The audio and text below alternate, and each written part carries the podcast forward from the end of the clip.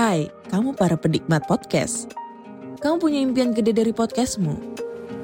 Terus First Story bisa banget bantu kamu. Mulai dari F-Link, Dynamic Audio Insertion, sampai statistik yang komprehensif. Semua ada di First Story. Gak ketinggalan kamu bisa monetisasi podcastmu lewat iklan dari First Story Ads yang bisa kasih kamu penghasilan dari setiap place podcastmu. Yuk gabung sekarang dengan klik di firststory.me. Sekali lagi, klik di firststory.me. Mari kita bawa mimpi podcastingmu menjadi kenyataan. Hello? Hello? Podcast Network Asia.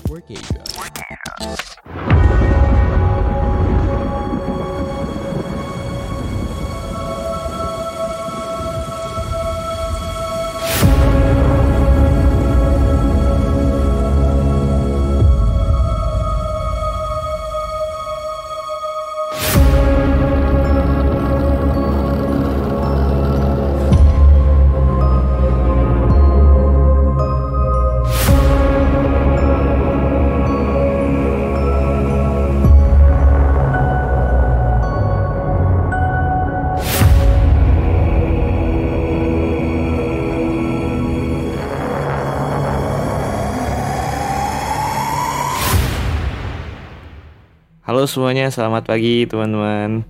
Selamat malam Selamat sore, selamat siang. Di mana pun keadaan kalian sekarang Di mana pun keadaan kalian Semoga diberi kelancaran ya Dalam melaksanakan segala aktivitasnya. Jadi biasa ya sebelum gue cerita Sebelum gue mulai bacain cerita horor Itu gue bakal mulai dengan gue cerita terlebih dahulu tapi kisah pribadi gue gitu. Ya singkat-singkat aja sih. Jadi gue ini rekaman jam 2 pagi. Terus sebenarnya gue tuh mau tidur cepat hari ini. Jam 12 tuh udah udah tidur harusnya. Tapi tadi gue baru selesai ngerjain em, ada uas di kampus. Dan pas mau tidur gue kepikiran satu hal gitu kan yang membuat pikiran gue tuh ke mana-mana gitu. Ya gue tuh lagi mikirin tentang memori teman-teman. Atau kenapa ya gue tuh kalau ngomongin tentang memori atau kisah masa lalu tuh kayak jadi satu hal yang nggak bisa dilupakan gitu. Ada aja gitu yang bisa dijadiin trigger buat mikirin hal itu tuh itu yang jadi bikin gue gak bisa tidur. Terus tapi itu tuh ada ada sisi positifnya juga sih. Kadang apa namanya pengalaman masa lalu yang kurang mengenakan tuh bisa dijadikan jadi sebuah motivasi buat ke depannya gitu kan. Jadi kita kayak jadi self improve buat membalas em, keburukan masa lalu. Kayak coping mekanisme orang kan beda-beda ya saya lah udah bahasa jaksel banget gue nih coping mekanisme apa lah gitu deh Udah jadi itu aja sih cerita singkat gue yang nggak bisa tidur pada subuh ini jam 2 pagi. Gue juga biasanya kalau mau tidur tuh dengerin lagu dulu kan tapi kali ini kayak gue nggak mood banget men dengerin lagu. Atau kayak, kayak gue pengen ngobrol aja deh di podcast gitu kan. So terima kasih buat teman-teman yang udah dengerin kisah gue yang singkat ini ya. Sangat diapresiasi sekali sudah mendengarkan selama 2 menit kisah gue ini. Oke kita lanjut aja ke intinya. Jadi gue bakal bacain cerita horor lagi. Kali ini kita dapat cerita dari akun twitter @baca sajalah yang berjudul Kidang Arjuno ya sebelumnya ini gue udah izin dulu ke akun twitternya buat bacain cerita horornya di sini ya teman-teman so semua kalian menikmati treatnya. Jangan lupa buat klik tombol follow share ke teman-temannya ke grupnya. Wah ini ada podcast terbaru nih atau ini asik nih podcast dengerin horor nih ini. Oke terima kasih teman-teman yang sudah share atau follow dan red kelimanya oke jadi judulnya adalah Kidang Arjuno berdasarkan kisah nyata pendakian Gunung Arjuna tahun 2014 Siang hari di Jakarta, aku dan beberapa rekan kerjaku memulai obrolan absurd saat tengah beristirahat. Mulai dari hal politik, lalu tiba-tiba menyambung ke hal mistis. Seiring obrolan mistis kita, mendung pun mulai menyelimuti gedung-gedung tinggi, nampak jelas dari balik kaca. Pertama kalinya aku merasakan pengalaman nyata dengan dunia gaib, justru justru pas pertama kali aku naik gunung. Celetuk Fanny tiba-tiba. Semuanya tercengang, bukan tanpa alasan. Kita baru saja membahas soal sejarah Nyiroro Kidul dan Raja-Raja Mataram yang cukup bikin merinding. Emangnya kamu daki apa pertama kali?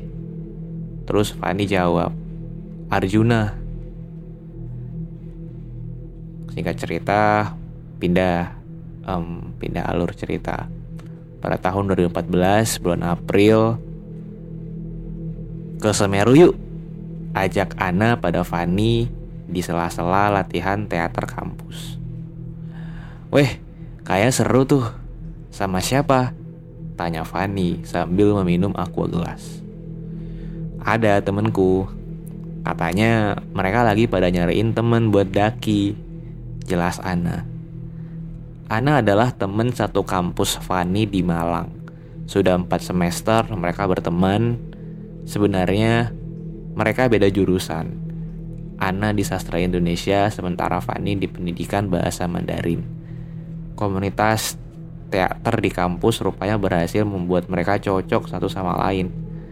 Walau begitu, empat semester masih belum cukup untuk Fani benar-benar mengenal Ana. Rencananya, Ana dan temennya akan mendaki Semeru, Gunung Semeru. Sebagai persiapan, mereka semua memutuskan untuk bertemu dan membahas rencana pendakian.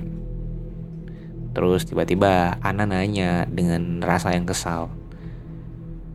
Gak jadi ke Semeru? Kan udah aku jelasin, Semeru lagi vegetasi. Jelas rimba. Mas-mas kenalan Ana. Tapi aku ada alternatif. Kita bisa daki ke Arjuna. Lanjutnya, Fani hanya mengangguk-ngangguk berusaha memahami situasi. Oh iya, ngomong-ngomong, kenalin, ini Delta.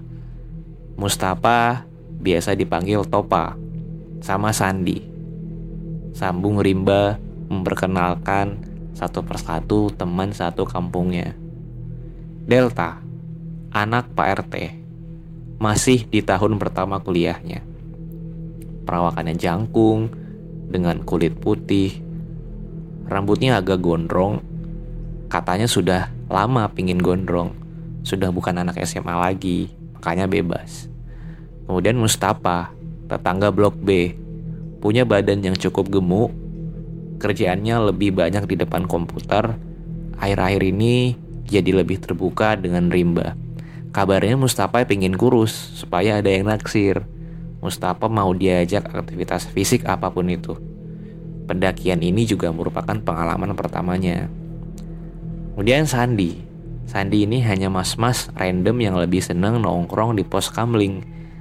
Rimba yang mengajaknya supaya Sandi punya kegiatan selain nongkrong di pos kamling. Sementara Rimba sendiri mas-mas karyawan bank swasta yang senang mendaki gunung sejak zaman kuliah.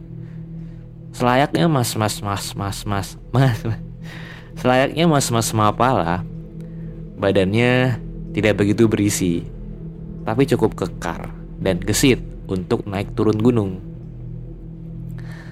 Nanti masih ada 10 lagi, tapi langsung ketemuan di pos aja, soalnya pada sibuk kerja. Jelas rimba dengan singkat. Kemudian Fani menyapa seisi ruangan. Hai, aku Fani. Sambung Fani canggung. Semuanya yang di ruangan mengangguk ke Fani. Paling bagus kita daki tanggal 26 28 Mei aja. Ada libur tanggal 27 sama 29. Jadi aku bisa cuti.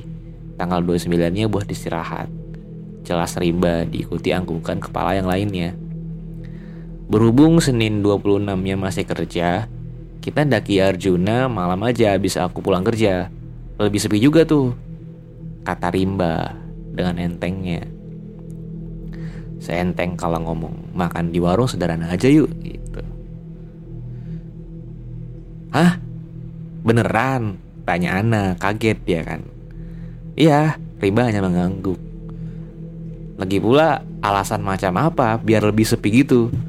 Malam-malam di gunung mau seramai apa sih? Yakin gak apa-apa? Gak ada macan atau apa gitu kalau malam? Timpal Fani. Enggak kok, tenang aja. Jelas Rimba dengan tenang. Di sini, Fani pertama kali muncak ya berarti? Tanya Rimba memastikan. Kemudian Fani mengangguk. Si Topa juga baru pertama kali kok Sandi sama Delta juga udah beberapa, beberapa kali muncak sama aku. Nanti yang 10 orang itu juga campur kok. Ada yang pernah muncak, ada yang belum juga. Jadi santai. Cukuplah komposisinya. Jelas Rimba meyakinkan. Minggu keempat bulan Mei 2014 Sudah siap semuanya?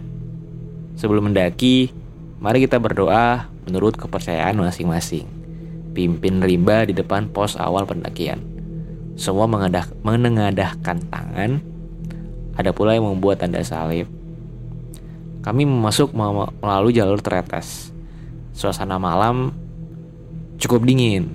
Kira-kira saat itu jam 7 malam, kami mulai mendaki melewati jalur jalur teretes. Kita ada berempat belas. Supaya lebih enak, kita bagi dua regu aja. Regu pertama, aku sama lima orang yang bisa mendaki cepat. Jadi kalian pas sampai di lembah Kidang, bisa langsung istirahat. Tenda nanti biar regu satu aja yang diriin. Jelas Rimba. Regu dua berarti sisanya sama Sandi dan Delta ya. Pelan-pelan aja. Kalau ada keluhan atau nggak kuat, kabarin aja, oke? Lanjutnya. Lalu Sandi dan Delta melambaikan tangannya agar keenam anggota regunya bisa melihat. Kemudian Fani sama Ana bisik-bisik. Kita cewek sendiri nih. Maksudmu di regu ini atau di, di atau di regu satu? Tanya Ana. Ya, semuanya. Jawab Fani. Oh iya, baru nyadar cuma kita. Jawab Ana sambil tertawa aneh. Ayo ayo, semua dengarkan. Tegur Rimba. Biar semua tahu, dari sini kita akan melewati tiga pos dulu sebelum sampai di lembah Kidang. Dari sini kita ke pos pet bocor. Dan itu kira-kira setengah jam. Ngerti? Ngerti dong? Jawab rombongan. Dari pot dari pet bocor ke kop-kopan kurang lebih tiga jam. Di sini nanti bisa ambil air dulu. Delta, nanti tolong kasih tahu yang lain. Ambil airnya di mana ya? Perintah Rimba. Siap mas, jawab Delta dengan sigap. Dari kop-kopan ke pondok, ini butuh waktu 5 jam. Di sini kalian harus hati-hati, gak usah buru-buru. Medannya makin nanjak, nanti kalau sudah sampai sini, kalian bisa istirahat sebentar, oke? Okay? Tanya Rimba dan Rimba memastikan semua mengangguk. Dari pondok ke lembah Kidang kira-kira butuh waktu 30 menit. Jadi kalau lancar, seharusnya kalian sudah sampai lembah Kidang sekitar subuh jam 4 limaan. Sampai sini paham? Tanya Rimba lagi. Paham, paham, paham. Jawab semua orang. Buat muncak, nanti kita diskusikan lagi di lembah Kidang. Jangan bengong, Jangan mikir yang aneh-aneh. Istighfar dan tetap sadar. Tutup rimba. Regu 1 dan regu 2 sebenarnya berangkat dalam timing yang sama. Hanya saja pengalaman memang menentukan. Pergerakan regu 1 benar-benar cepat. Tentu saja, regu 2 harus saling menyesuaikan pergerakan satu sama lain. Delta memimpin di depan, sementara Sandy di paling belakang. Memastikan semua aman-aman aja. Tidak ada tidak ada yang aneh. Selama perjalanan ke pet bocor, beberapa orang berusaha mencairkan suasana supaya tidak begitu mencekam di tengah malam yang dingin di kaki Arjuna. Ana dan Fani terus mengobrol membicarakan kegiatan kampus mereka. Tentu saja pendakian malam ini membuat mereka makin akrab. Dari pet bocor, Regu dua harus memperlambat kecepatannya. Pasalnya, Topa merasa kelelahan. Mbak Ana, aku lihat Mas Topa bentar ya. Izin Delta ke barisan belakang. Oh, oke mas. Jawab Ana. Mas Topa aman. Samar-samar suara Delta terdengar di belakang. Seru juga ya daki malam-malam gini, ungkap Fani dengan nada gembira. Gak bakal lupa deh sama pengalaman ini. Ana cuma tertawa mendengar temannya. Saking asiknya mereka mengobrol ditambah Delta yang mundur ke barisan belakang, mereka sampai lupa kalau mereka sudah jalan lebih jauh dari rombongan mereka. Dari kejauhan, Fanny melihat sesuatu yang menarik. Weh, ada desa yang di tengah gunung gini. Ucap Fanny sambil menunjuk sebuah gapura yang ada di, se di sebuah persimpangan. Ana hanya diam melihat temannya yang kegirangan melihat gapura tersebut. Gapura itu memiliki tiang merah yang cukup besar untuk berada di tengah-tengah hutan. Terdapat obor yang menerangi kedua tiangnya. Tampak dari kejauhan keramaian warga yang tengah beraktivitas dan terdengar suara anak kecil tengah tertawa dan bermain-main. Kok nggak ada nama dusunnya ya? Itu lembah kidang bukan sih? Tanya Fani. Ana tidak menjawab apa-apa. Eh, kita kayaknya kepisah deh sama rombongan. Turun yuk. Ajak Ana tiba-tiba. Ana dan Fani bergegas turun dengan mengikuti rute yang sama. Tak selang berapa lama, mereka melihat rombongan regu dua. Kemudian Topa tampak kepayahan. Seperti kelelahan gitu men. Topa lelah. Kemudian Ayo mas, semangat. Kita udah deket loh. Tinggal sebentar lagi. Ucap Fani menyemangati Mas Topa dan beberapa kawan yang kelelahan. Kalian dari mana? Tanya Sandi. Cukup panik kepada Ana. Enggak mas, cuman dikit ke atas duluan tadi. He, kelas Ana. Del, yang bener dong. Jangan tinggalin gini. Sentak Sandi dan sentak Sandi pada Delta. Ternyata nggak kerasa ya. Bentar lagi sampai.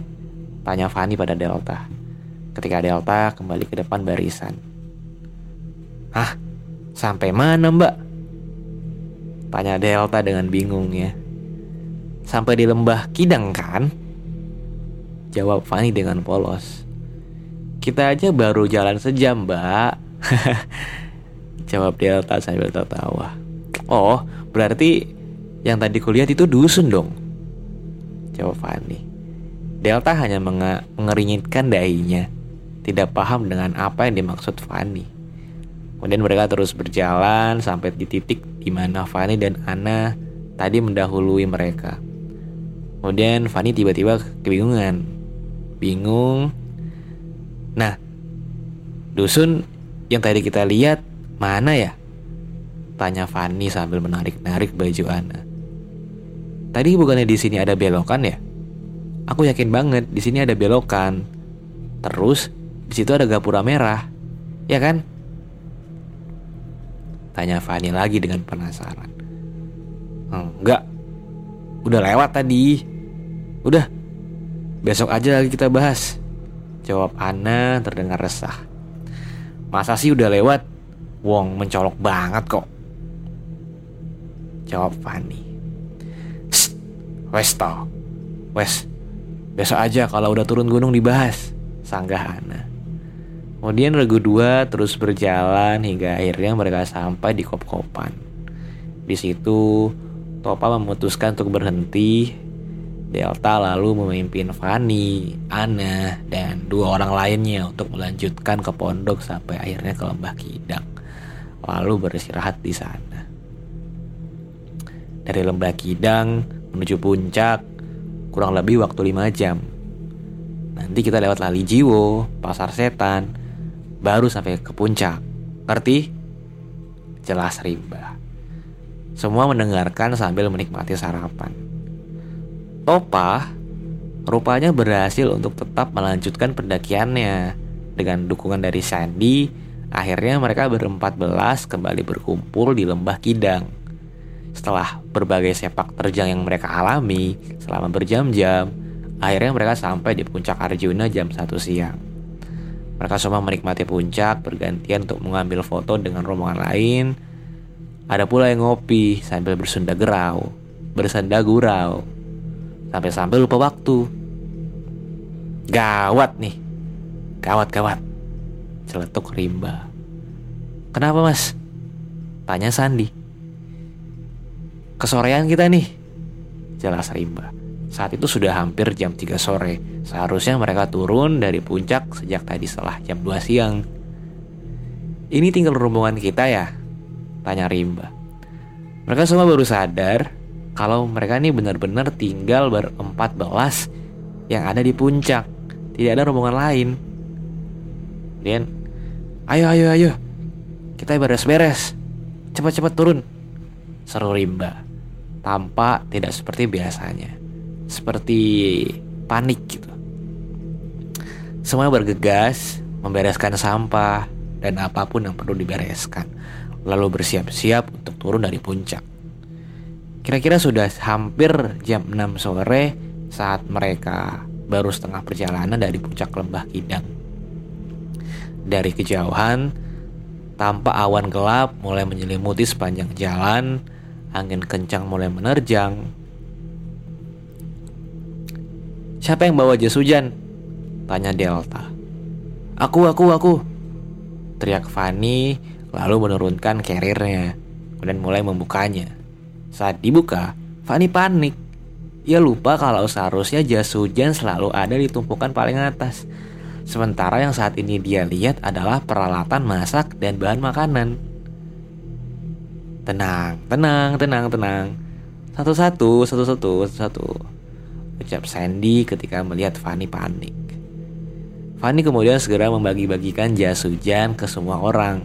Dan tiba-tiba Rima berkata, Semua, ayo baris. Semua kemudian menuruti rimba sambil memakai jas hujan. Mulai berhitung. Instruksi rimba. Satu, dua, tiga, empat, lima, enam, tujuh, delapan, sembilan, sepuluh, sebelas, dua belas, tiga belas, empat belas. Lalu hening. Rimba kemudian mendekati Fanny. Van, coba bantu aku. Sekarang kita ada berenam belas gak? Tanya Rimba. Anjir gue merinding. Kenapa sih? Tadi kan awalnya 14 men. Kenapa tiba-tiba si Rimba nanya berenam belas gitu kan? Gue merinding men baca ya. Fanny balik badan, lalu berusaha menghitung. Satu, dua, tiga, empat, lima, enam, 7, 8, 9, 10, 11, 12, 13, 14, hmm, 15, 16. Kemudian Fanny menoleh ke Rimba. Iya mas, kok 16 ya? Tanya Fanny bingung. Ia kemudian berusaha menatap Ana. Tapi Ana hanya berdiri diam. Tatapannya begitu kosong. Semua orang kemudian menoleh ke belakang. Dua orang yang berada di barisan paling belakang tidak terlihat begitu jelas wajahnya. Anjing, gue merinding men. Ini gue bacanya jam 2 pagi, jam setengah 3 pagi gue merinding. Malah pada tidur semua lagi orang rumah. Semua orang kemudian menoleh ke belakang. Dua orang yang berada di barisan paling belakang tidak terlihat begitu jelas wajahnya. Keduanya menggunakan masker dengan ponco di kepala mereka. Oh mungkin orang lah ya, orang lah ya, orang manusia biasa lah ya. Soalnya pakai ponco nih di kepala mereka nih, pakai masker kan, oke. Kemudian badai dan juga redupnya cahaya saat matahari terbenam tidak membantu mereka untuk mengenali siapa kedua orang ini. Entah kapan mereka berada di belakang rombongan, Entah sudah berapa lama mereka di sana. Semua terdiam untuk beberapa saat memandangi kedua orang ini. Kalian ngapain? Kenapa nggak jalan? Tanya salah satu dari kedua orang tersebut. Suaranya surau dan tampak marah. Rombongan hanya terdiam. Kami mau pulang. Kalian harus cepat. Kami mau pulang. Mau pulang. Mau pulang. Begitu ujarnya berulang-ulang. Akhirnya rombongan tersadar. Ayo cepat cepat cepat cepat. Kata mereka sambil membereskan kekacauan yang sehabis membongkar carrier tadi. Kemudian Rimba memastikan kepada Sandy. Dia bertanya, mereka di belakang sejak kapan sih? Gak tahu mas, mungkin regu lain yang memang mau turun. Kita barengin saja. Jawab Sandy berusaha tenang. Rimba mengangguk kemudian kembali ke barisan depan. Fanny sendiri memastikan bahwa kedua orang tersebut ikut turun bersama mereka dari titik itu. Sampai tiba-tiba. Kenapa mas? Tanya Delta kepada Rimba. Kok? Kok jalannya bercabang? Rimba kebingungan. Ini pertama kalinya Rimba merasa bingung ia yakin sekali kalau jalur turun yang mereka lewati harusnya tidak bercabang. Ayo cepat! Teriak kedua orang tadi yang berada di barisan paling belakang dengan nada sangat marah. Entah kenapa Rimba seperti terkejut, lalu langsung mengambil jalur yang lurus. Padahal semestinya rombongan yang harus, rombongan tuh harus mengambil jalur kiri. Kemudian turun sedikit, tapi karena Rimba kaget, dia ngambil jalan yang lurus. Padahal seharusnya ngambil yang kiri. Ada pers ada misperception di sini. Kemudian jalur yang mereka ambil ini sangat berbahaya.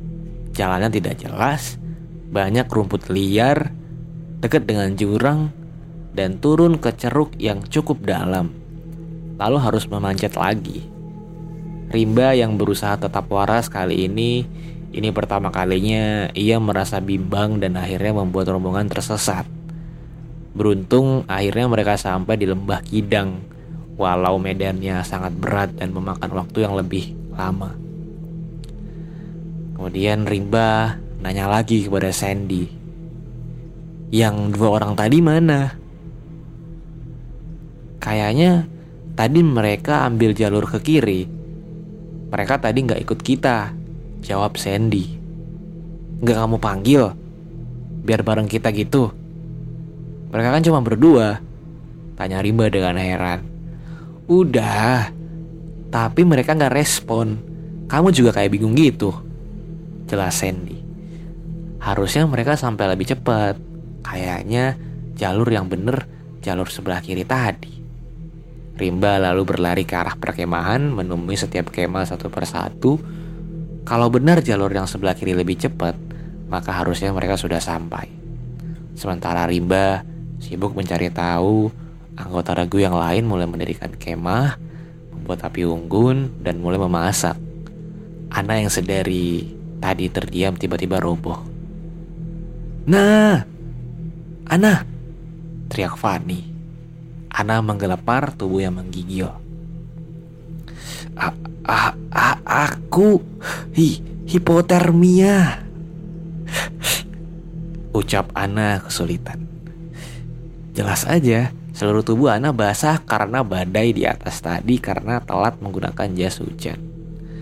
Ditambah lagi, perjalanan yang sulit medannya membuat tubuh kelelahan, plus malam telah tiba.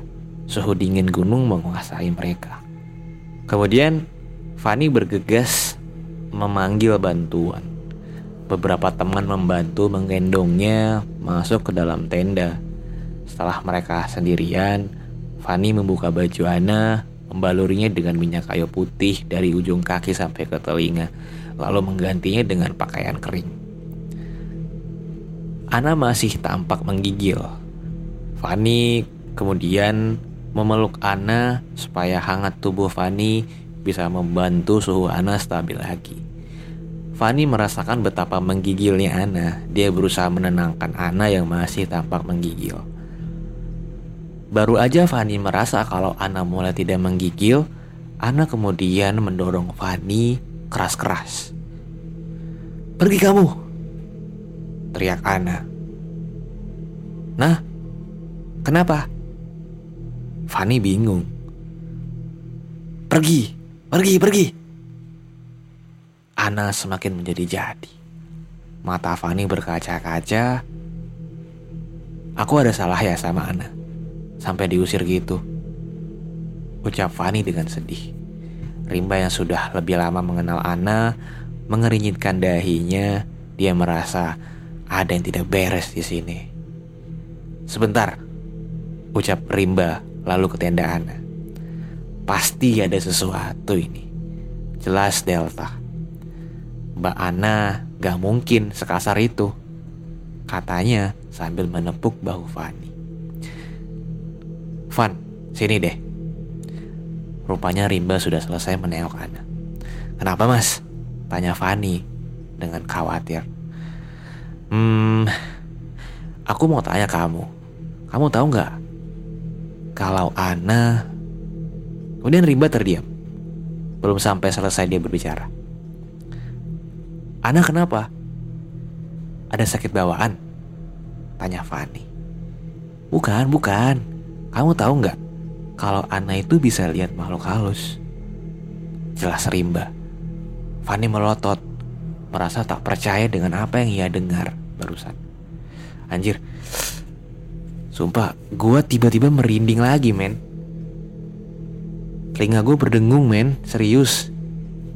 Telinga gue berdengung, bulu kuduk leher gue berdiri, rambut gue kayak berdiri juga. Tahu gak sih kayak bulu kaki gue juga berdiri. Gue nggak bohong, gue serius. Dan ada suara di dapur. Ya Allah, gue beneran takut ini, men. Takut ini, men. Nggak, gue nggak tahu ini masalah apa. Soalnya ada hubungannya sama ceritanya atau enggak. Tapi gue di sini bacanya kayak gitu, men telinga gue tiba-tiba dengung terus mata gue kunang-kunang leher gue bulu kuduk leher gue berdiri ini ya udahlah ya. Kita lanjut aja nih udah agak mendingan ya. Sama kita sampai tadi. Oh ya. Fanny melotot. Merasa tak percaya dengan apa yang ia dengar. Kamu sadar nggak? Kalau sejak kemarin Ana makin jarang ngomong. Tanya Rimba lagi. Fanny mengangguk wajahnya makin khawatir. Dia bilang, pas kamu meluk dia tadi, di belakangmu ada sosok hitam bermata merah, kukunya panjang. Dan ikut meluk juga. Jelas rimba membuat Fanny terperanjat lalu menepuk-lepuk bahunya sendiri dengan ketakutan. Terus gimana mas? Tanya Fanny bingung. Kamu temenin dia aja di tenda. Nanti kalau makan malam udah jadi, aku antar jelas rimba. Fani kemudian mengangguk dan langsung kembali ke tenda. Dan ketika Fani masuk, terlihatnya Ana sudah atau sedang meringkuk. Maaf, kata Ana. Gak apa-apa, jawab Fani dengan canggung. Hening menguasai tenda mereka. Dinginnya malam membuat Fani tidak tega dengan Ana. Lalu Fani mendekati Ana. Harusnya kamu bilang aja dari dari kemarin. Ujar Fani cengengesan. Ana terdengar tertawa. Kenapa dari tadi nutupin wajah? Tanya Fani lagi sambil meluk Ana. Aku capek. Aku takut. Aku gak mau lihat. Apa pun itu yang ada di sini sekarang. Aku gak mau lihat apa pun itu. Jelas Ana dengan suara terpendam oleh dekapan kakinya sendiri. Fani memahami rasa lelah Ana, kemudian memeluk bahu Ana dan mengelus-ngelusnya agar lebih hangat. Makan malam siap, teriak Rimba dari luar tenda. Bentar ya, aku ambilin makan, nanti aku suapin. Mau? Tanya Fani. Ana mengangguk dengan lemas. Fani kemudian keluar menghampiri Rimba yang ada di dekat api unggun dan baru saja menyiapkan makanan untuk diantar. Loh, kok ke sini? Kan udah aku bilang nanti aku antar. Tanya Rimba. Gak apa-apa mas. Gak enak sama mas Rimba. Pasti capek juga kan? Jelas Fani. Kemudian menerima makanan yang diberi oleh Rimba. Gimana Ana? Aman kan? Tanya Rimba dengan khawatir. Hmm, udah mau ngomong sih mas. Cuma tadi nggak mau buka mata. Takut katanya. Jelas Fani. Lalu Rimba hanya terdiam. Ya udah mas, aku balik dulu ya. Ucap Fani sambil berbalik ke arah tenda mereka. Kontras sekali. Walau Fani mengalami kejanggalan bersama rombongannya, tapi rombongan lain tampak tidak terpengaruh. Mereka tampak bersenang-senang di tengah api unggun, bernyanyi, menari, ataupun saling bertukar cerita. Jadi seperti Ana dan Fani doang nih yang mengalami kayak gini nih cuma Fani doang sama Ana. Yang lain aman-aman aja. Di dekat api unggun, Rimba mengobrol dengan Sandi. Aku udah cari semua tenda, ujar Rimba. Terus, tanya Sandi. Gak ada yang merasa melihat dua orang yang sama kita tadi Ataupun merasa kehilangan dua orang dari rombongan Atau juga sekedar papasan sama mereka Jelas rimba anjing gue merinding lagi men. Ih apa sih? Ih Mana air putih? Astaga gue merinding.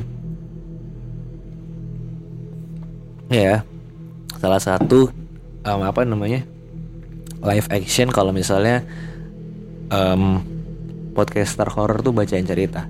Sometimes kami tuh juga, eh di kami. Sometimes gua gua tuh juga ke bawah suasana men, kayak merinding gitu. Oke, okay, back to the story oke. Okay? Dari apa namanya? Um, Rimba cerita kalau rombongannya tuh nggak ngelihat dua orang yang mereka lihat gitu. Gak ada men. Jadi dua orang tadi tuh nggak ada yang sebenarnya tuh nggak ada maka cuma ngeli yang lihat tuh cuma si Sandi terus si si Rimba Ana sama Fani doang ngeliat yang lainnya nggak ngeliat terus jadi tanya Sandi sambil berusaha menikmati makannya aku nggak mau menyimpulkan sih jelas Rimba bro Malam ini kita fokus istirahat aja. Gak usah mikir yang aneh-aneh.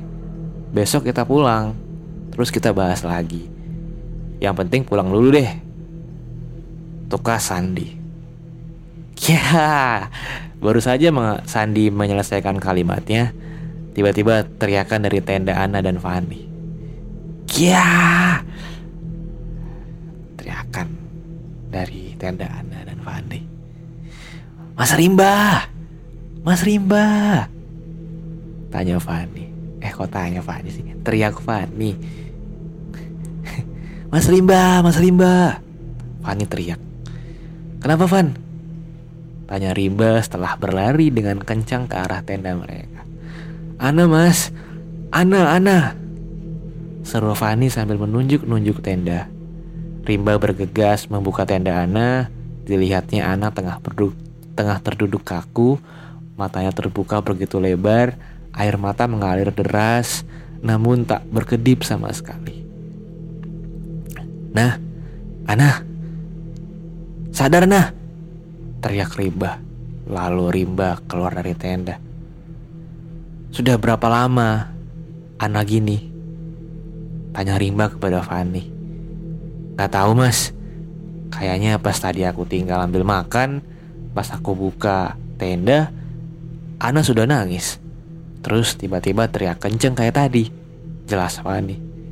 Kemudian semua orang tampak kebingungan. Ana terus menangis, matanya tak berkedip sama sekali, lidahnya tercekat, mulutnya tertutup rapat. Kesurupan ya? Kata orang-orang yang berada di sekitar, yang mulai penasaran dengan apa yang terjadi pada rombongan ini. Persetan lah, Siapa sih yang berani gangguin Ana? Ucap Rimba dengan kesal lalu masuk kembali ke tenda. Siapa kamu? Keluar nggak kamu? teriak Rimba sambil menggoncang-goncangkan tubuh Ana. Keluar kamu, tunjukin wujud kamu kalau memang berani.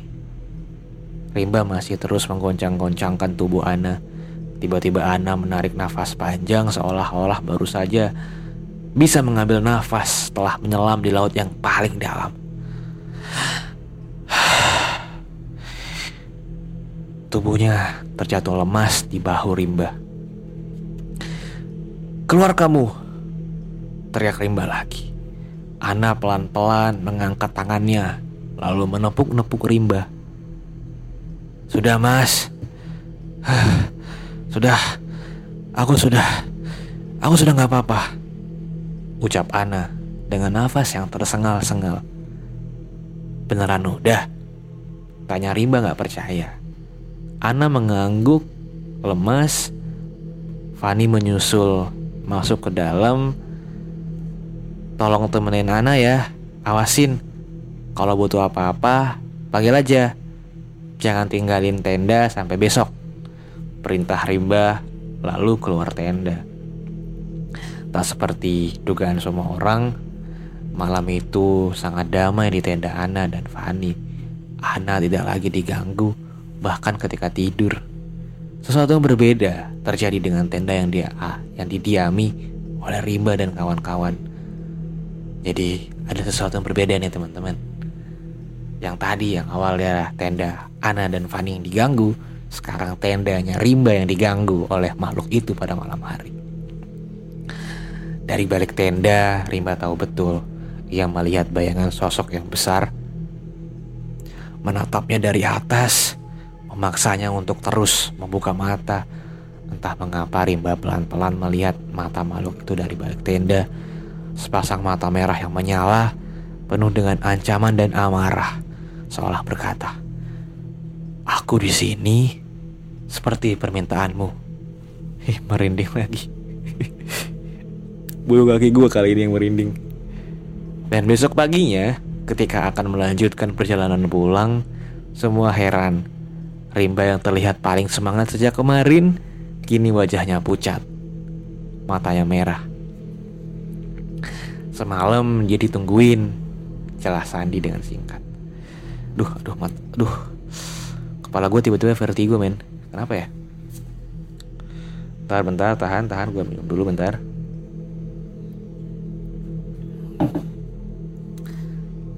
Semalam dia ditungguin, Jelas Sandi dengan singkat. Namun semua orang paham penyebab limbah seperti itu. Hari itu akhirnya mereka turun Gunung Arjuna dengan selamat. Seminggu kemudian, Fani bertemu dengan Ana di teater. Badan kamu masih pegel nggak?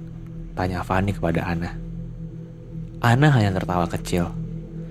Jiwaku yang pegel. Fani kemudian tertawa lepas mendengarnya. Kasihan mereka berdua Kumam Ana. Hah? Siapa? Tanya Fani. Yang ada di belakang rombongan kita kemarin, dua orang tambahan. Jelas Ana dengan singkat. Bukan orang, Ding. Udah bukan. Lanjut Ana lagi dengan tatapan yang kosong. Maksudmu? Mereka hantu? Tanya Fani. Kemudian Ana mengangguk. Belum lama hilangnya, Kayaknya nggak ketemu deh. Jelas Ana lagi. Lalu Fanny mengambil handphone dan googling. Mereka? Tanya Fanny sambil menunjuk kasus dua mahasiswa Surabaya yang hilang di Arjuna. Oh iya men, ada beritanya men. Sembilan hari hilang di Welirang, dua mahasiswa ditemukan meninggal. Ana melihat sekilas berita yang ditunjukkan Fanny. Bukan, itu kan Januari kemarin. Jelas Ana. Fanny heran, kok bisa Ana tahu kalau kasus yang ia tunjukkan di bulan Januari? Padahal Ana tidak, tidak terlihat sedang membaca. Mereka berdua hilang minggu sebelum kita muncak, kata Ana. Hanya saja, sepertinya mereka memang tidak akan diberitakan. Lanjutnya, maksudnya Tanya Fani dengan bingung. Tumbal gunung. Jelas Ana singkat dan membuat Fani merinding seketika. memang sengaja dihilangkan. Mereka akan selamanya tersesat dan mencari jalan pulang dari sana. Gapura merah yang kamu lihat kemarin, kalau kita masuk selangkah saja, kita nggak akan bisa pulang. Tutup Ana lalu berdiri, membuat Fanny makin bergidik ketakutan. Ayo beli bakso. Lapar, ajak Fanny membuat Fanny lega. Fanny mengira Ana akan kesurupan lagi karena tadi ia merinding. Masa kini? Berarti kamu akhirnya sahabatan sama dia dong? Tanyaku pada Fanny. Iya mas, sampai sekarang, jawab Fanny. Setelah itu, masih banyak kejadian lagi dong? Tanyaku lagi. Banyak, banyak banget. Memang benar, saat itu bukanlah kali terakhir Fanny melihat Ana berhubungan dengan dunia lain. Masih ada kisah-kisah lain yang Fanny dan alami, dan Ana alami. Dan di situlah kisah dari Fanny dan Ana yang bertemu dengan dua orang pendaki yang tersesat di Gunung Arjuna. Baik teman-teman, um, itu aja dari aku, aku Iksan.